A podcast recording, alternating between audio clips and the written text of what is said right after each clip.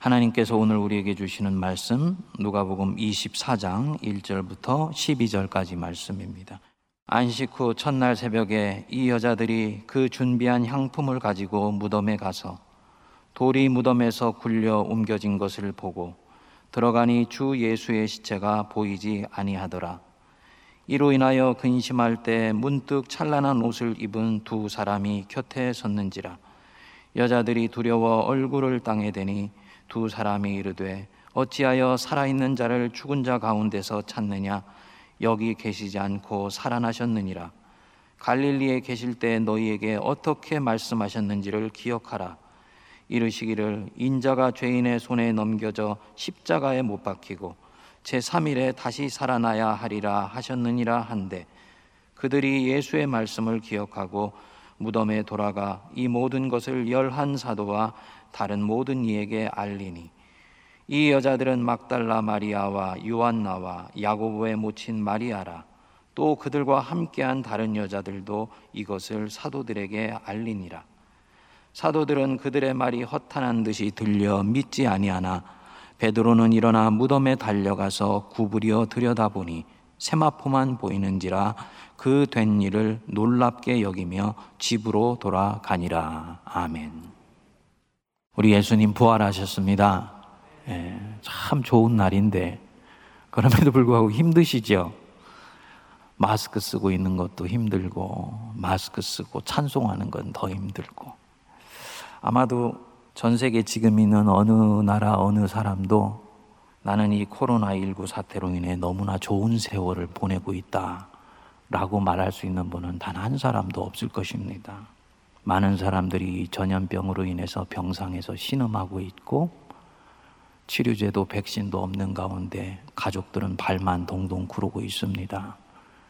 이미 수십만 명이 되는 사람들이 목숨을 잃었고 또 앞으로 얼마나 많은 사람들이 그 생명을 잃게 될지 모릅니다. 경제적으로까지 이제는 영향을 미쳐서 중소기업들이 하나씩 하나씩 힘들어지고 대기업도 어려워지고 실직자들은 거리로 내몰리는 이런 상황을 보냅니다. 하나님의 은혜로 운 좋게 그런 상황을 피해 있는 분들도 심적으로 부담스럽기는 마찬가지입니다. 감기 몸살 기운만 와도 어 내가 이거 코로나 아니야. 그냥 그거 걸리면 괜찮은데 옆에 있는 사람에게 전염되면 어떻게 하지? 주변에 있는 사람들에게 민폐를 끼치면 어떻게 하지? 굉장히 많은 심리적인 압박과 스트레스에 시달리는 상황입니다. 이 코로나 바이러스 제가 보니까 꼭 정말 이 마귀 같은 바이러스예요. 성도님들, 우리 주님 부활하신 좋은 날인데 이렇게 아름다운 봄꽃을 감상할 여유도 없으시고 마스크를 쓰고 예배를 드려야 되는 이 상황. 우리 주님이 우리를 위해서 부활하셨어. 이게 지금 우리 상황에서 우리 인생에 어떤 의미를 가지고 있을까요? 주 33년 첫 부활절에 일군의 여자들이 이런 마음으로 예수님의 무덤으로 달려갔습니다. 그들의 인생은 잿빛 하늘 같았습니다. 자기 자신들이 모든 것을 버려두고 따랐던 그분이 사형장의 이슬로 허망하게 죽는 것을 보고 자신들의 인생도 거기에서 끝났다고 생각했던 것입니다. 예수님 마지막 순간을 잘 보내드리지 못한 것 같아서 그 시신에 유향이라도 발라드리고자 이 새벽에 돌무덤에 이르게 되었습니다. 그런데 돌이 굴러져 있는 거예요. 안으로 들어가 보니 있어야 될 시체가 보이지를 않는 것입니다. 얼마나 이들이 놀랐을까요? 24장 4절에는 보면 이로 인하여 근심했다 그랬습니다. 이 근심했다. 염려나 어떤 단순한 근심을 말하는 것이 아닙니다. 헬라어로는 아포레이스다이라 그래서 당황하다, 혼란스러워하다, 놀라다 이런 뜻입니다. 그러니까 사람이 예상했던 것과는 전혀 다른 방향으로 일이 전개되는 것에 대해서 깜짝 놀라서 당황하는 반응을 일컫습니다. 이 여- 여자들이 놀란 가슴을 가지고 있는 가운데 더 놀라운 일이 생겼습니다. 성경에 보면은 문득 갑자기죠. 찬란한 옷을 입은 두 사람이 자신들 곁에 섰던 것입니다. 천사지요. 그리고 이들의 입에서 나온 말은 갑절로 놀란 이들의 가슴을 더 놀라게 했습니다. 5절 뒷부분을 보시면 어찌하여 살아있는 자를 죽은 자 가운데서 찾느냐 그는 여기 계시지 않고 살아나셨느니라. 지금 죽은 그분 향품 발라드리러 왔는데 그가 다시 살아나셨다라는 것입니다. 그래서 그 무덤에 그의 시신은 찾을 수가 없으며 그의 육체는 발견할 수 없다라고 얘기를 하는 것이지요. 성도님들 우리가 첫 번째 부활절 현장 속에 있다고 한번 생각해 보십시오. 이 얘기를 내가 직접 듣는다면 나는 어떤 반응을 일으키겠습니까? 놀람 그 자체일 것입니다. 온몸에 전율이 돋을 것입니다. 어떻게 그런 일이 아직 경탄은 아니에요. 왜냐하면 그분이 실제로 살아나셨는지 내 눈으로 목격하지 않았기 때문입니다. 사도들에게 달려가서 이 말을 전하니 사도들 중에 아무도 믿는 사람이 없었습니다. 그들 또한 그저 놀랐어요. 그리고 베드로가 무덤으로 달려가서 보니까 빈 세마포만 있는 것을 보고 또한 놀랍게 여기며 집으로 돌아갔다라고 얘기를 합니다. 설마 그분이 살아나셨겠어? 그렇게 처참하게 죽으신 분이 다시 살아나실 리가 없지 믿지 못하고 있는 그때 예수님이 이들에게 나타나신 것입니다. 37절 여러분 한번 보십시오. 그들이 놀라 무서워하여 그 보는 것을 영으로 생각하는지라. 누가는 역사가 답게 당시에 있었던 정황을 아주 소상하게 묘사합니다. 믿음이 좋은 사도들조차도 첫 번째 부활절에 예수 부활을 믿으려고 하지 않았다. 그리고 설마 했던 그분이 그 눈앞에 나타났을 때에도 육신이 부활한 것이 아니고 홀령이 지금 자신들을 찾아왔다고 본 것입니다. 성도님들 요즘 신학자들이나 목회자들 중에서 예수 부활을 영의 부활이지 육신의 부활이 아니라고 주장하는 분들이 계십니다. 그게 더 합리적이고 현대인들에게는 설득력이 있다는 거예요. 전혀 성경적이지도 않고 옳지도 않습니다. 우리 예수님 실제 3일 만에 육신으로 부활하셨습니다. 그리고 승천하셨어요. 그렇기 때문에 우리도 육의 부활을 믿습니다. 이 제자들이 예수님이 홀령으로 나타나신 것 아닌가 하고 반신반의할 때 예수님이 손과 발을 내미신 거예요. 내 손과 발을 만져보라. 그리고 나인 줄 알라. 라고 말씀하셨습니다. 이들이 예수님을 만지고는 너무너무나 기쁘니까 41절 보면 너무 기쁨으로 아직도 믿지 못하고 놀랍게 여겼다. 라고 말씀합니다. 이 누가복음 24장 마지막 장은 부활절이 반복해서 놀람의 연속이라고 이야기를 합니다. 처음에는 예상치 못한 난감한 상황 때문에 여인들이 놀라기 시작하고 천사들이 나타난 것에 놀라고 그리고 일어나지 않을 일이 일어났다는 말을 듣고 놀라고 마지막으로는 실제 그 일이 일어났다는 사실을 확인하고 나서 감격하여 놀랍니다. 부활절은 무엇이느냐? 놀라는 날이며 더욱더 놀라운 것을 기대할 수 있는 날이다라는 것입니다. 이 놀람을 어떻게 설명할 수 있을까요? 마치 하나밖에 없는 아들이 미국을 가는 비행기를 타고 떠났는데 아들이 탄 비행기가 추락하여서 전원이 사망했다는 소식을 듣는 부모의 마음과 같습니다. 부모가 하늘이 노래져서 통곡하고 절규하고 울부짖으면서 쓰러졌는데 그 아들이 공항에 늦게 도착하여서 그 비행기를 타지 못하고 다음 비행기를 타서 이제야 미국에 도착했다고 아들이 전화한 소식을 듣는 거예요. 얼마나 놀랄까요? 행복한 놀람이죠. 감격스럽고 감사할 거예요. 자신들은 이전에 생각했습니다. 이제 내 인생에 기쁜 소식은 없을 것이다. 내 아들이 그렇게 가는 것과 함께 내 인생도 끝이 났다. 라고 생각했는데 아들의 생환 소식에 죽었던 부모님의 인생도 다시 부활하는 역사가 일어나는 것입니다. 이게 부활절입니다. 첫 번째 부활절은 근데 들어가 보면 이 부모보다도 훨씬 놀라운 일이었습니다. 판이 완전히 뒤집어진 날입니다. 예수를 당당하게 못 받고 이제 우리가 승리했다고 생각했던 사람들이 패배자가 되고 예수를 따르면서 스승 죽는 것을 바라보고는 인생의 쓰디쓴 실패를 맛보았다고 생각했던 사람들이 예수 부활과 함께 진정한 승리자라는 것이 확인된 날입니다. 예수가 죽는 것은요, 단순히 죽는 것이 아닙니다. 따랐던 그 제자들 자신의 인생도 거기에 묻혀버리는 것입니다. 여러분, 우리들의 인생이 왜 그리스도인의 인생이 복된 인생이겠습니까? 이것을 믿는 사람에게는 우리들의 인생에서 땅에 쓰러져 묻혀 사라져 버리는 것은 없으며 성도가 했던 모든 하나님 앞에서의 믿음의 생각도 기도도 행동도 반드시 부활하며 결실을 맺을 것을 믿을 수 있는 것입니다. 아멘 하시지요? 그래서 이 첫 번째 부활절 날은 자신들의 죽었던 인생이 완전히 다시 살아나게 되면서 하나님이 우리를 전혀 새로운 지평으로 이끌어 가시는 것들이 가슴 피부 깊숙한 것으로 느껴지면서 온몸이 전율에 떨었던 날이에요. 그리고 이 모든 일들 하나님이 당신 따르는 백성들을 주도하셔서 일어난 일이구나 생각할 때 그 하나님 얼마나 놀랍게 생각했겠습니까?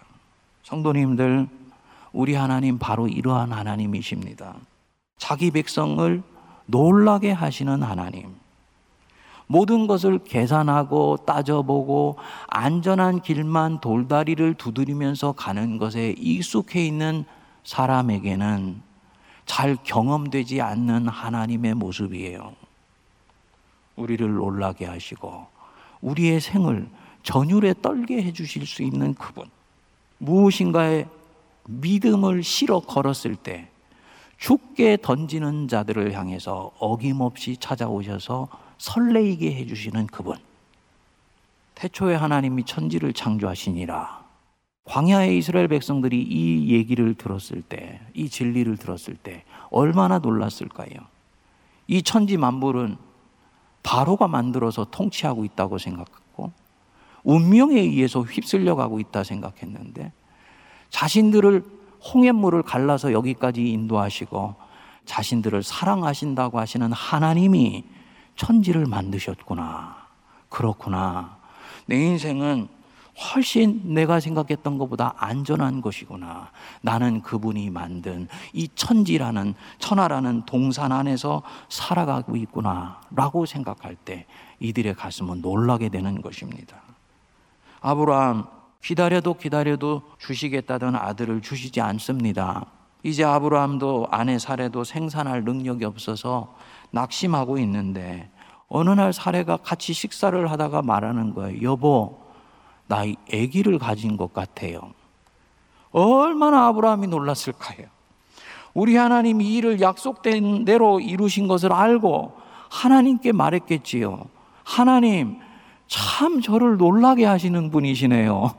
우리 하나님이 그 아브라함의 말을 빙긋이 웃으면서 들으셨을 것입니다.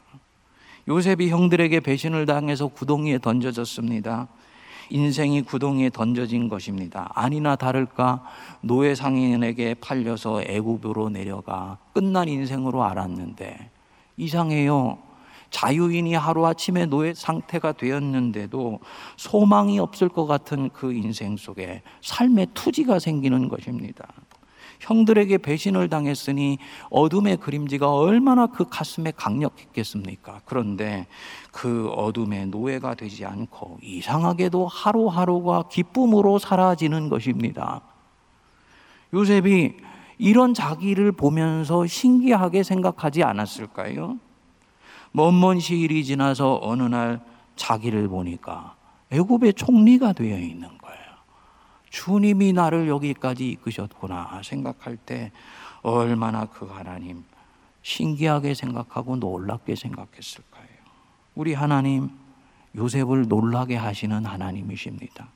신약에 와서도 마찬가지예요. 죄를 지어서 병을 얻어서 지금 이 고통 당하고 있다라고 생각한 사람에게 예수님이 오셔서 병자의 손을 일으켜 세워 주십니다.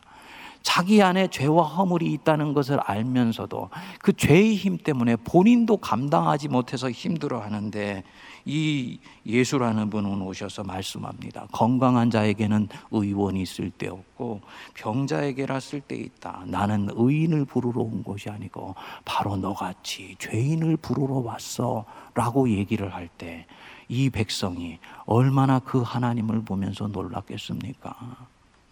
심령이 애통한 자, 가난한 자, 다 불행한 사람들의 표상이었습니다. 그런데 아니야. 너희들이 바로 복이 있는 사람들이야. 심령이 가난하면 네가 하나님의 나라를 볼 것이고 애통해하고 있지 위로를 하나님께로부터 얻을 것이다. 라는 말을 들었을 때 얼마나 그 하나님께 놀랐을까요?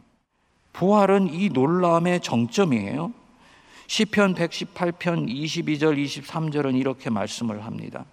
건축자가 버린 돌이 진모퉁이에 머릿돌이 되었나니 이는 여호와께서 행하신 것이요 우리 눈에 기이한 바로다. 예수께서 부활하시니 이 말씀 그대로 되었습니다.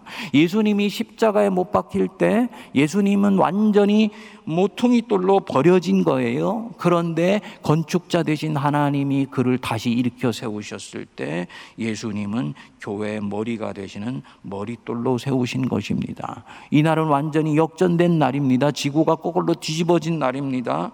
어둠의 자식이라고 저주받았던 예수님과 예수를 따랐던 무리들이 빛의 자녀라는 것이 확인된 날이기 때문입니다. 얼마나 그 예수님을 따랐던 백성들 놀라다 못해서 감격했겠습니까? 우리도 지금 그 무리 안에 있는 줄 믿습니다. 예수 믿는 사람에게는 성도님들 이런 놀라운 일들이 계속 일어납니다. 30대, 40대만이 아니라 70, 80대가 되었을 때도 예수를 믿는 사람들은 하나님이 내 인생을 통해서 행하실 크고 기이한 일들을 꿈꿀 수 있습니다. 그리고 주님은 실제로 그렇게 하세요. 지금이라도 그분을 신뢰하여서 그분께 당신의 인생을 한번 걸고 살아보십시오. 얼마나 그분이 우리를 행복하게 놀라게 하시는지 모릅니다. 조지 물러 성도님들 잘 아시지요? 영국의 고아들의 아버지. 일평생 동안을 5만 번이 넘는 기도의 응답을 받고 기도 하나로 런던에 있는 2천 명이 넘는 고아들을 먹여 살렸던 위대한 신앙인입니다. 하루는 고아온 보모가 아침 식사할 시간에 노크를 합니다. 목사님, 오늘 아침에는 아이들에게 줄 음식이 다 떨어졌습니다. 어떻게 해야 될까요? 조지 뮬러 목사님 얘기를 합니다. 하나님이 어떻게 하시는지 보십시다. 그리고는 고아 300명을 식당에 다 모아놓고는 빈 접시를 들게 하고는 기도를 했습니다. 하나님, 우리에게 일용할 양식 주실 것을 믿고 미리 감사를 드립니다. 기도가 끝나자마자 벨이 울리는 거예요. 열어줬더니, 목사님, 고아원에 아이들 주기 위해서 빵을 좀 구워봤는데 오는 길이 막혀서 늦었습니다. 얼마나 놀랐을까요? 네. 그리고서 빵을 먹고 있는데 또 벨이 울렸어요. 문을 열어줬더니요. 목사님, 우유를 실은 수레가 하필 고아원 앞에서 멈춰서서 고장이 나서 꼼짝을 하지 않습니다. 오늘 지나면 못 먹게 되니 이 우유는 오늘 고아원에 드리고 가고 싶습니다. 여러분, 누가 이 일을 하신 것이겠습니까? 하나님이 하신 것이지요. 아이들 그 빵만 먹으면 목말라서 못 먹을 것 같으니까 우유까지 같이 넣어서 주신 거예요. 우리 주님이요. 자기 백성을 놀라움으로 가득 채우시는 하나님이십니다. 그리고 이들을 통해서 세상을 놀라게 하십니다. 초대 기독교 시대에 오늘 같은 큰 전염병이 두 차례를 찾아왔습니다.